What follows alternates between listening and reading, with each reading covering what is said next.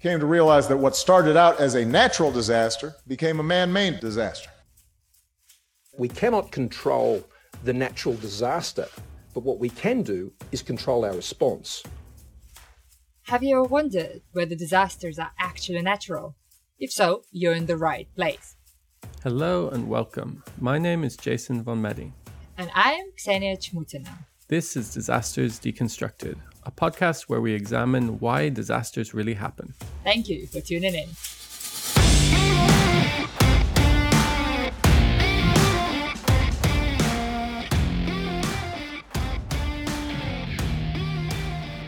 Hi, Mila. Hi, Jason. Hey. Hello. I, I, I, I have this problem every live stream. So, you know, when the countdown goes, I sit and hum, and I never know when it's going to finish. And I'm always worried that one day we will start and I'll be humming, and that'll be really unpleasant for all involved. No, that would be great. I think you should. So, like I told you in a previous episode, like I'm usually like dancing to the music or something, and then all serious when we come on, you know. So serious. Okay, so ne- next time maybe we should like have a trio dance. I think everybody wants to see that. Everybody wants to see that. That's what you got involved into, Camilo. Little did you know. the madness unfolds. Absolutely. Anyway, well, we're back, and now we're finally reading books. Very excited. Yeah. Today we start we start discussing the books that everybody helped us choose. So thanks again for everybody for voting on the polls on Twitter. And we definitely didn't choose any light reading for everybody. And our fir- first book, I think, has certainly for me expanded my mind and caused me some trouble with my brain. so we're starting our discussions today. In our first episode with Camilo, we talked about the importance of critical theory. And and maybe what we might say is a lack of critical engagement with this kind of theory in disaster studies. And that's kind of the impetus for our reading and our conversations. And we've also talked about the importance of reading outside of our field. And I think hopefully everybody participating finds this to be a healthy exercise. I certainly wouldn't trade it. You know, I'm so grateful that I started to read outside of my field. And so for the next four episodes, the three of us and some other guests are going to discuss the books that you helped us choose earlier in the year. Yeah, and this is really exciting. So hopefully we we will have guests joining us later today. I had some technical issues, but let's see. You know, might be surprised. But anyhow, so the first book that you all helped us choose was Malcolm Ferdinand's. Uh, you can see it right, Decolonial Ecology, thinking from the Caribbean. So let's start. You know, we have a lot to talk about. We had a quick chat about it as we were preparing for the for, for this live stream, and I guess it would be great if Camilo who made the suggestion to include this book. So we all blame Camilo for our head hurting today. So could you tell us a bit more about the book and why you thought it would be a great fit for the season? Okay, thanks. Thank you, especially for blaming for the blaming role that I have, which is very nice Thank you. Thank you. It's where to start for several reasons. The first encounter I, is very personal. The first encounter I have with the book was an original interview in a blog, actually, when the French edition was out. And I remember that uh, Malcolm Ferdinand was kind of interviewed in an exchange blog when the first uh, version was out in 2019, so quite earlier and I remember that I was captured with with the blog for, for two reasons. The first reason was the title, very basic, and the title I think is a sort of very interesting position or statement in relation to what we were discussing last time on the need to expand the provincial, include other forms of uh, epistemologies and knowledge in relation to critical theory in general and specifically critical disaster studies more uh, specifically so the provincialization you know start what malcolm says start thinking from the caribbean and actually from the hurricanes of the caribbean as actually a very logical very physical but also very historical tempest which is a metaphor that he used in the book. It's to me one of the reasons why i found in very interesting this book now, whether the connection with the dis- disaster is kind of a, a metaphorical, if you want, but it's also very specific for the territorial compositions of the Caribbean per se. The second reason of the colonial option of the critique, which is a deliberate action, as to me related to the fact that he overlaps directly, without hesitation, critical racial studies and a critique of colonial thinking, periodization, histories, black life, uh, literature. So the origin and responsibility of colonial, in addition, overlapping with environmental dimension are tangible too. So what we know now in the literature connected with the Plantationocene, the Capitalocene, so mm-hmm. all these Anthropocene versions of the critique. And I found that in, in, the text he did it kind of very deliberately and very usefully, overlapping two very different fields of, of research and study. Of course, in a very engaging prose, in a very fantastic organization of the book. So the reason actually was a fascination for the composition of a possible interesting work.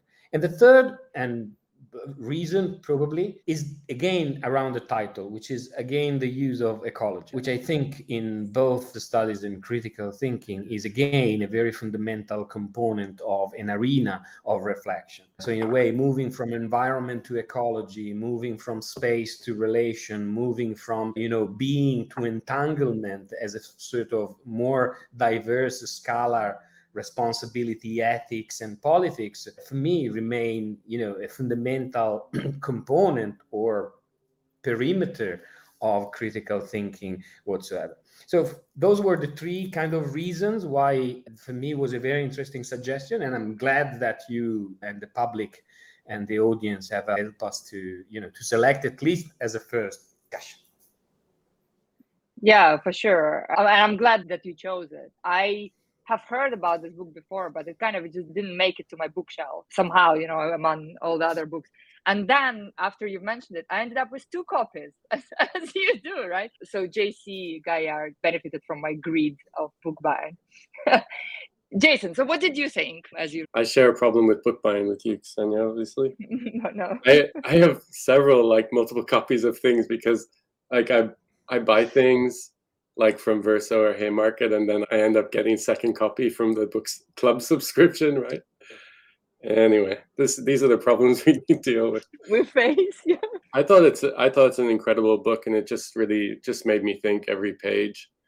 You know, there's so many concepts in there, and I really like the way that Malcolm Ferdinand like used italics to like highlight important concepts to focus my attention on certain things, I, I thought that was really helpful for me to navigate the book because it's a very like deep and intense reflection. The way that he uses theory and metaphor and story is like part of what makes it hard to process, but it's rich, you know?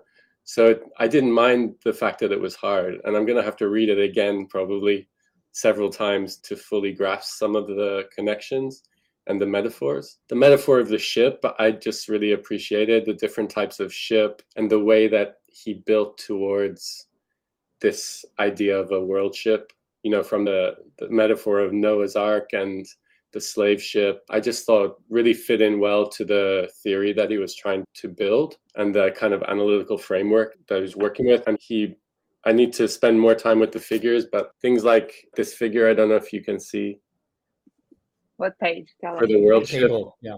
Yeah, the table from 203. That he has several of those through the book that are really helpful, and I need to. I would like to spend more times with time with. But the use of diagram, the use of metaphor, I think just really invite readers to like think creatively and like get into the vibe of the book and kind of lose yourself in exploring. And I think another thing that's struck me was the way that he was challenging how we got here, in modernity, and the, the way that we form disciplines and the way that we form canons of literature and genealogies. And he did that in, in a way by critiquing, you know, how we got to the way we talk about environmentalism and the way that we talk about ecology in the mainstream. Um, and how that kind of fits with a Western Northern narrative about the purity of nature and so on. Going back to like Thoreau and like mm. exploring that nature in that sense uh, of kind of pristine wilderness and um, how we're still kind of attached to that. And he builds into that like the narrative of Noah's Ark being very dominant, you know? And I, I like the politics of that. And he talks about the politics of boarding, the poli- and then on the other hand, the politics of disembarkation. So there's just so much in there that's like new to me that is incredible. But the I just want to finish with like talking about at the end of the book where he actually has a very hopeful take on a world ship and how he kind of connects all of these all of these injustices and all of these ways of thinking that are perpetuating the same problems mm-hmm. into a very hopeful narrative in the final part of the book which is really to just talking about how we can form a new relationship with the earth. Like he call he talks about inhabitation new ways of inhabiting and which is based on some of the stuff that we talk about all the time about care and about solidarity and about shared vulnerabilities you know and vulnerability as a as potential and and then he just kind of leaves you with some questions about how do people who have been oppressed come into relationship with their oppressors and to me, that links back to some of the other things we're going to talk about with Freire. But th- those are big questions, and there's no easy answers. But for me, there's just it leaves me with so much to think about. I really appreciated the book, even if it was some of it was just I need to get back to it on a second read.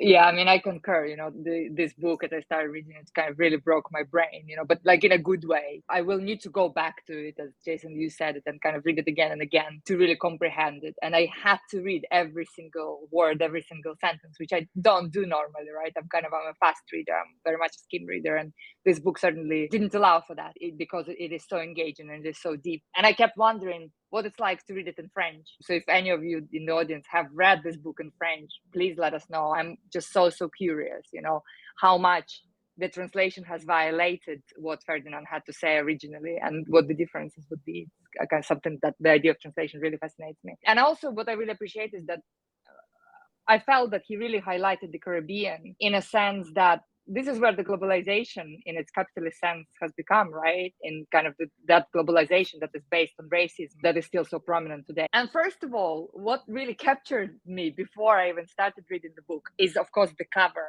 And so here ferdinand uses turner's picture called slave ship and this is the painting of the massacre that took place on the Zong in 1781 and of course i had to go and research all about this painting because I was really quite curious to to understand why that was the cover for the book. And so what happened is basically the crew anticipated the water shortage because due to different navigation errors there, the trip has been extended. And the slavers, as probably most of you know, they had kind of an insurance called perils of sea, which compensated their loss. And that loss included enslaved people in case of extreme weather events, right? Or it was kind of basically it was more economically beneficial for the slavers to throw the enslaved people overboard than to share the remaining supplies of water with them. And so more than 140 enslaved people were murdered. And this is what this painting, right? And this, this cover captures. And I I love how Ferdinand makes a parallel between this painting, the Turner's painting, and the climate crisis that all of us are facing, right? So, have we decided, or are we deciding to just be selfish and protect our own interests, right? And just enjoy the supplies that we have now, enjoy our lifestyle, even if it means that we sacrifice everything around us and everyone around us. And then, of course, this whole idea of the storm, right? That Camilo said this already, that has shaped the history of modernity along a double fracture. And so uh, this idea of double fracture kept captured me, really captured my imagination. So on one hand, we have this environmental fracture that is driven by technocratic kind of capitalist civilization, right? And that keeps keeps adding to the ongoing climate crisis, keeps adding to kind of ongoing devastation. And then on the other hand, we have a, a colonial fracture which is of course instilled by Western colonialism, by Westernism, and resulted in slavery and domination. And if I may, because I'll always do so, I just want to read this paragraph that was kind of wow for me. And this is from the chapter called The Colonial Hurricane. It's the end of this chapter, the end of part one. The colonial hurricane shows that the ecological crisis is not a complete re examination of the world. On the contrary, It reinforces colonial domination and oppression. Hurricanes accelerate the world, contract it, stretch it, and reveal its structural fractures, as well as radicalize its lines of non sharing, lines which differentiate with whom the world is shared and with whom it is not shared. Yes, climate change is the consecration of the prosperous of the world, those who profit from disasters and the continuation of the suffering for the Calibans and the Ariels of the earth. As described by Césaire and Shakespeare, the climatic tempest is born out of the master's exploitation of the enslaved through a capital, capitalist production laden with greenhouse gases, which widens social inequalities and perpetuates injustices that are openly admitted to. So, what ship are we going to build in the face of the storm? And that, you know, when I read that, I was just like, wow, this is perhaps the best summary what is happening with us now and how we could act on it. So yeah, thanks Camilo for choosing the book. Well, thank you. Uh, let me, if I can, the two issues. The first one is again, I love what is happening, which is reading through and within and with uh, other people, and this gesture of collective reading, even if this from a distance, even if he's in different time zone. It is a truly privilege to think with other people the author specifically, but also with all the audience yourself. And I think this coming back to the text is also not a sign of limitation, but actually is one way of enriching the readings that we are having. So the reading, the deep reading, the is not an extractive, if you want, way of engaging with literature and thinking, but is really a collective.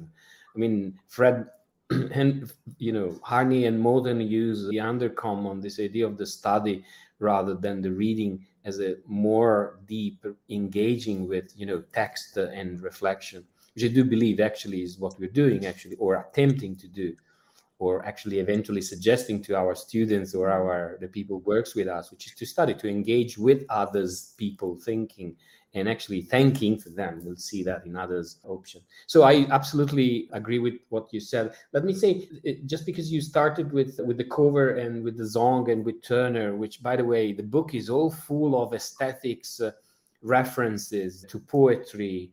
To for those who haven't read it, it is a moment in which each chapter is open with the name of a ship, and this is not only a, I think, a very powerful archival construction of a, a, different archive of thinking, both historical, but also to reposition that centrality of the colonial, the Black Atlantic trade and the colonial as a fundamental historical gesture this is connected with other works like, you know, Dipesh Chakrabarty or Christina Sharpe uh, or Alex Willander. So there is a numbers of new literature that, you know, reposition this, what matter as a beginning of the story and the horizon of an historical reflection outside Europe, outside the conventional Western thinking. And this is absolutely fundamental. Again, the colonial in nature, critical as a logic. But there is numbers of others, you know, the reference to the painting, Turner specifically, and others. There was a word maybe that is worth to, to mention, which is the ships. I think is more than a metaphor. The ship to me is a figure, both historical, and this is very fundamentally historical, but also is kind of a door, an entrance. I don't know how to, to define it. Is the way Ferdinand entered the story and enter to the environment, to the ecology. It's kind of a door, right? A place he tell us a story and actually construct a very convincing, I would say, story. So the ship is actually to me something very not only very physical but also very historical. So it's beyond the metaphorical dimension. I found it that whether the tempest probably is more an, an affective dimension that he tried to connect with you know the crisis and you render absolutely. Let me maybe uh, uh, cite a, a, word I have uh, towards the end in the epilogue. He says something that I found extremely interesting, and he says, "The modern tempest is still raging, and the ship reproduced the same gesture as the Zong, the cover." Abandoning, enslaving, or throwing overboard the part of earth and humanity, which is what you were seeing. And later she says, to the environmental urgency that will limit global warming and halt the destruction of the Earth ecosystem, I, Ferdinand, ask this equally urgent action global resti- distribution of wealth and social justice, the decolonial task of recognizing a different, dignified place in the world for first people and those who were formerly colonized, racialized. And third, an equal and social political consideration for women, especially women of color mm-hmm. of former European ecology. So, yes, ecology is above all an issue of justice. And this intersectionality, to a certain extent, which fit very well with you know the GRIP project around which we are all constructing this uh, dimension, but also a fundamental intersectionality as a gesture of critical thinking. So beyond discipline, beyond historical regimes or horizon, beyond geographical dimension, and beyond you know cultural or intellectual mm-hmm. tropes that we are used. So the ecological crisis as a crisis of justice is to me a very fundamental dimension that opens a lot of interesting readings to the disaster studies per se, which normally are technocratic, normally are problems oriented, uh, less intersectional to a certain extent. We do believe has another door or another entry point for a fruitful discussion, of course.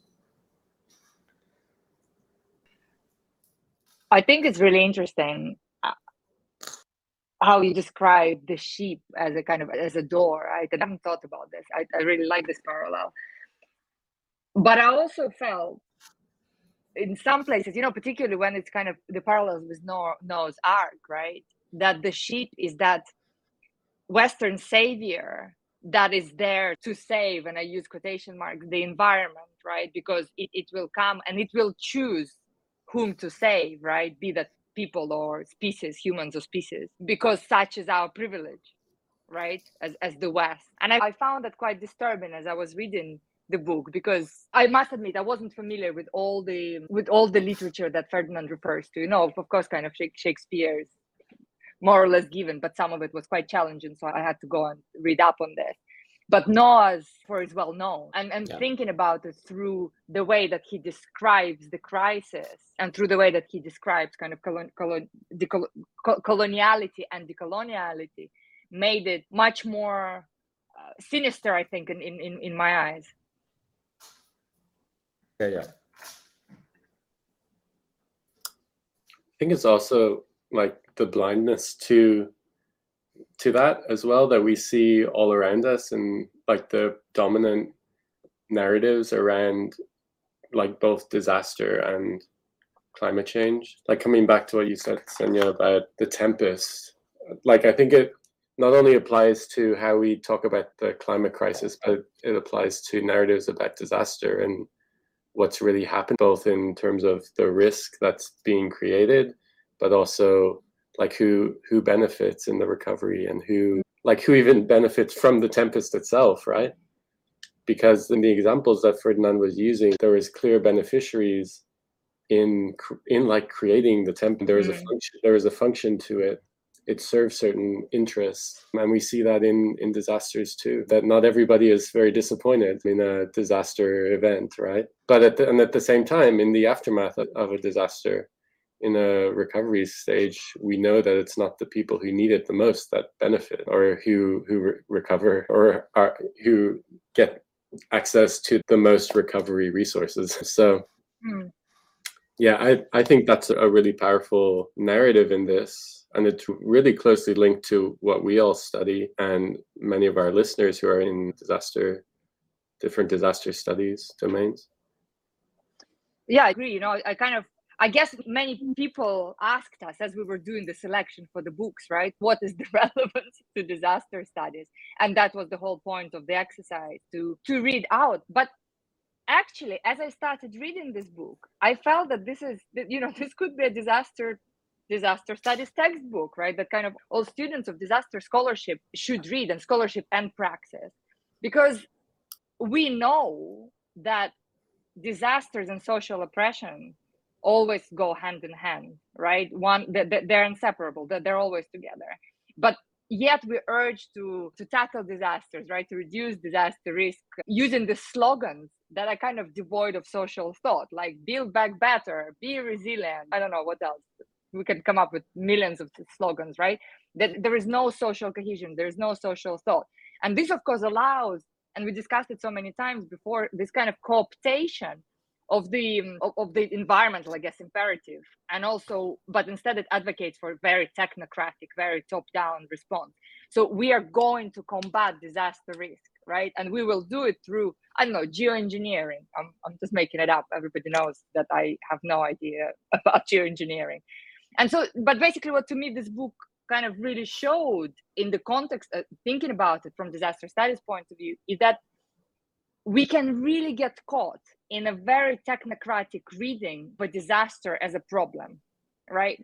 And so what we then do is we offer the solution that completely ignores the other as in a subaltern right? To, to use gramsci's word here. Because we never stop and ask what the subalterns actually want you know? So do they want the land to be decontaminated? And i'm using an example that ferdinand uses quite a lot here right? Is does this mean decontamination of the land a, a justice that that they were fighting for right? Or do they just want to change the way that lands are actually inhabited? And that should have had happened 500 years ago. Yeah so camilo what do you think? Like how do you kind of well, frame this book from disaster studies point? I think i i couldn't do better than what is written in the forewords and let's remember that the english trans the english version of the book has a forewords of angela davis you know everybody knows. In uh, the very opening of, of the forewords which is more than a praise of the book is really what I found to answer your question is, and I'm reading, whoever recognizes how entangled we are in the chaos of contemporary racial capitalism with its hetero-patriarchal contours, and whoever is attempting to imagine emancipatory future in ways that do not privilege a single component of the crisis will greatly benefit from spending time with the text. Ferdinand call us on to embrace holistic method of inquiry and response to crisis grounded into the interdependency that constitute all of us plants human and other animals the soil the ocean while recognizing that racism has deposited white supremacy at the very hearth of our notion of the human. I think this is a for me is somehow a possible link with uh, kind of an agenda if you want of the disaster study. So intersectionality no problem for sure definitely go ahead.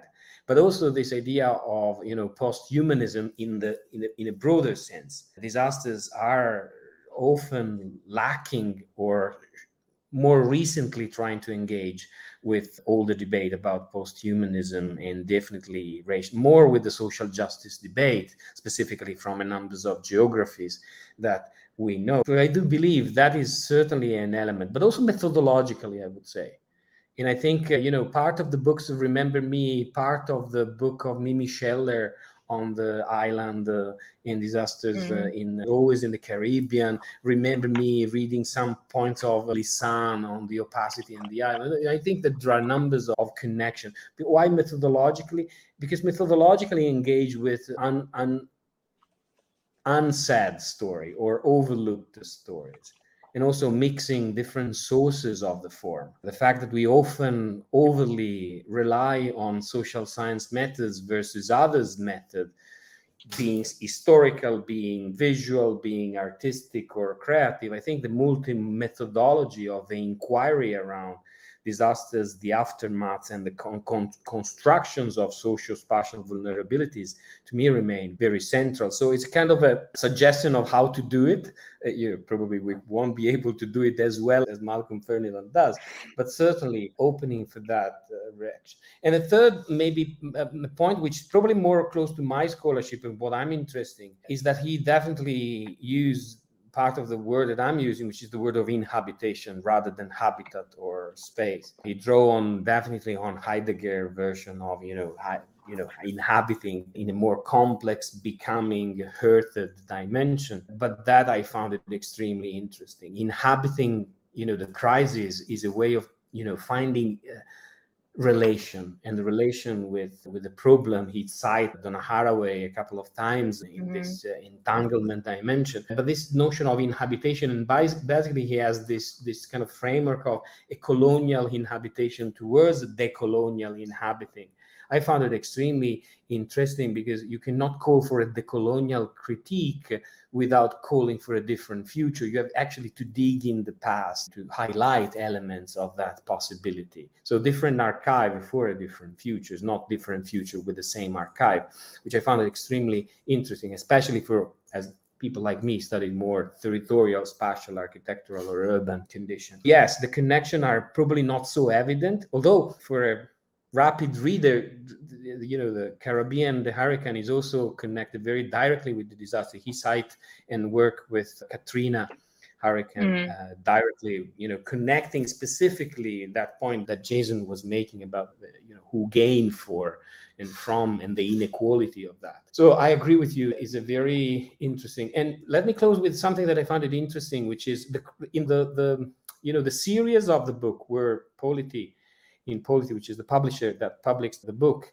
is, is very interesting. It's titled Critical. So use the word critical, which are all thinking about, but also displays the notion of critical from a southern perspective, from a perspective of the south, which is not a geography, by the way, but it's a way of looking, no, the situatedness dimension of the version, which I again think for many of us, this is a source of inspiration of how to engage with different territorial and conceptual articulation of work and reinforce the idea that decolonial is a form of criticism among the many among different traditions but certainly is one way of engaging with the framework of a critical reflection.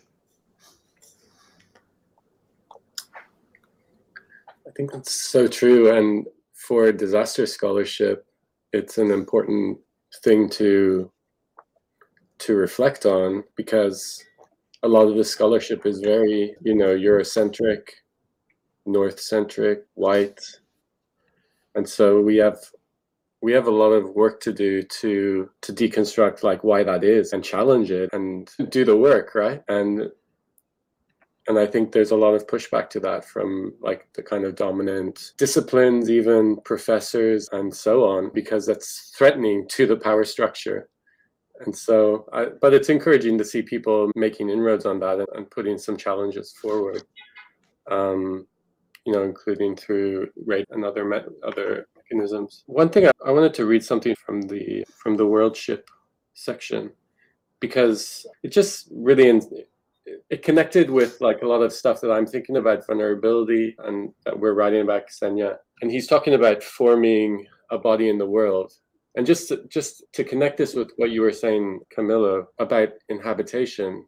Earlier in the book, he was talking about how you know the possibility of in co-inhabitation was taken off the table. You know, for in a plantation situation, and so there was a possibility for co-inhabitation with other Christians. You know, but that was the limit. Like we may have our disagreement, but we're fellow Christians, colonists, and slavers. But cohabitation with those who are enslaved was not even a possibility. But Malcolm Ferdinand comes back to the worldship idea. And I'm reading from page 207. And he says, I quote, forming a body in the world means acting in light of how our vulnerabilities are interdependent and transforming the global institutions and economics that collectively impose, in a sense, a way of consuming the earth and not living together. From school canteens to supermarkets, from public energy politics to public transportation, from international agreements on the import and export of agricultural products to national contracts of arms sales to import policies for uranium and other minerals. Acting in the world is the path to finding our bodies again. This collective action allows us to form a body, to recover our bodies in the misogynistic and racist nets of the world, and to protect them from the environmental injuries of a plantation economy guided by a globalized capitalist market. And so it's like like I said earlier, it's like a hopeful aspirational view towards what what we can achieve when we recognize our interdependencies. But all of that I think it's quite wonderful is built on this very cutting critique of the current things that we're trying to do to like quote unquote like save ourselves or to save the planet you know and how that's not really getting us any closer to recognizing our interdependencies. Right? Yeah. Yeah and that that that is the last sentence right of the world ship before the epilogue. The world ship uh, carried by yesterday's struggles the reading of today's world ship allows us to draw the horizon of a world of tomorrow and that is such a beautiful kind of hopeful future right that that we can achieve. But will we right? This is going back to this kind of to, to that double fracture. Are we are we selfish enough not to enjoy right that kind of the horizons of tomorrow? And looking at how things unfold i think we are. And you know camille you were talking about the kind of the space and temporal aspects and the boundaries. And that made me think about the chapter where ferdinand writes about the violence of the black blank pages right? The kind of the paradise what we call now from our kind of western eyes that were in fact destroyed to be created into a paradise. And he writes, and so this is the chapter Paradise or Hell in the Nature Preserves, that paradise is established by expulsion from the world, while nature reserves are important tools in a panoply of economical ecological action, sorry, they are transformed into hell as soon as they're cleared of worldly concerns. Environmentalism, which focuses only on what happens within the boundaries of the reserves, therefore finds itself at an impasse. It conceals the world the very world that made these reserves necessary and that that that description of the boundaries that captures the disaster right as it kind of unfolds in that one temporary space as we see it i feel it's just it's just so strong because we perhaps in disaster this is where the problem is right? We put too many boundaries but we don't understand how these boundaries or we don't want to understand who enforces these boundaries and why they're there in the first place. Yeah yeah you're right.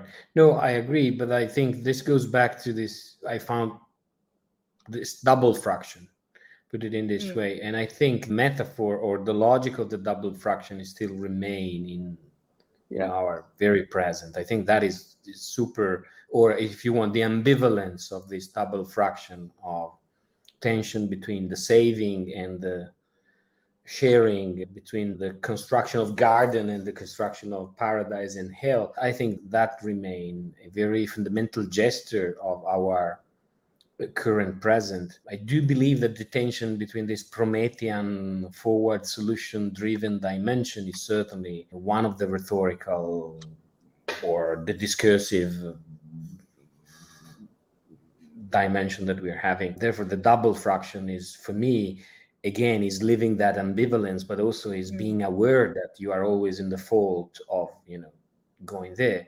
So there's not only a process towards emancipation, the conventional critical theory logic of Frankfurt. You know, you have a solution, you hope for a better future, technological, modern, safe, and so on but you always have to come with the different narratives to the present. And I think that double fraction, I mean, the book constructed as a double fraction, again, reduce the force of man in general or the force of intellect the prophets the philosopher the right the technician disaster management you know you name it the man in that sense and i think that is to me i find very interesting although there is a, probably if just to make a very kind of possible critique. There is a one of the chapter where he, I think, is engaged into this plants animal new alliances towards the end. I think it's chapter 12, which is very fascinating, very interesting, but then goes back to the justice paradigm.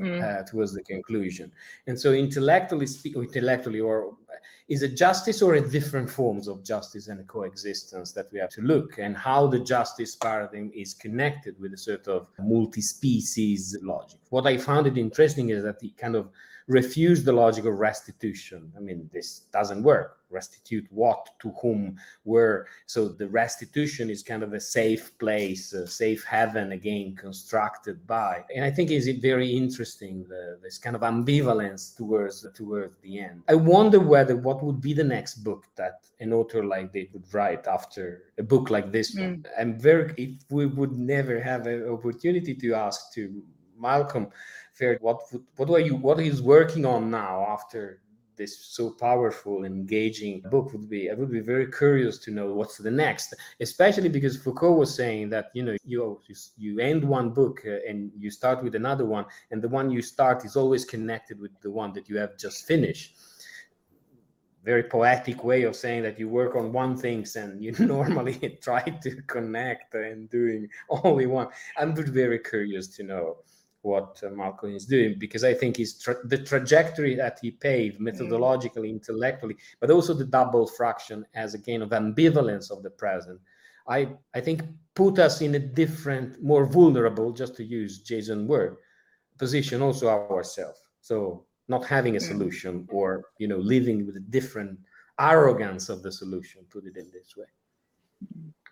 Indeed. Well, hopefully there will be a next book soon, and we'll get hopefully we'll get an opportunity to, to get together and discuss it because this is a lot of fun. Thank you so much again. Thank you camilo for suggesting this book and thank you to the audience for helping us choose this book. It's been wonderful. I agree with you wholeheartedly in that reading book as a kind of collective exercise is, is somewhat much more fulfilling and it makes me personally realize a lot of things that I perhaps uh, couldn't grasp on my own. And it's that that is the power of, of, discussion. So thank you both for indulging me today. It's been wonderful. And so before we finish, just let me remind you about the books that we are going to read in the next few weeks.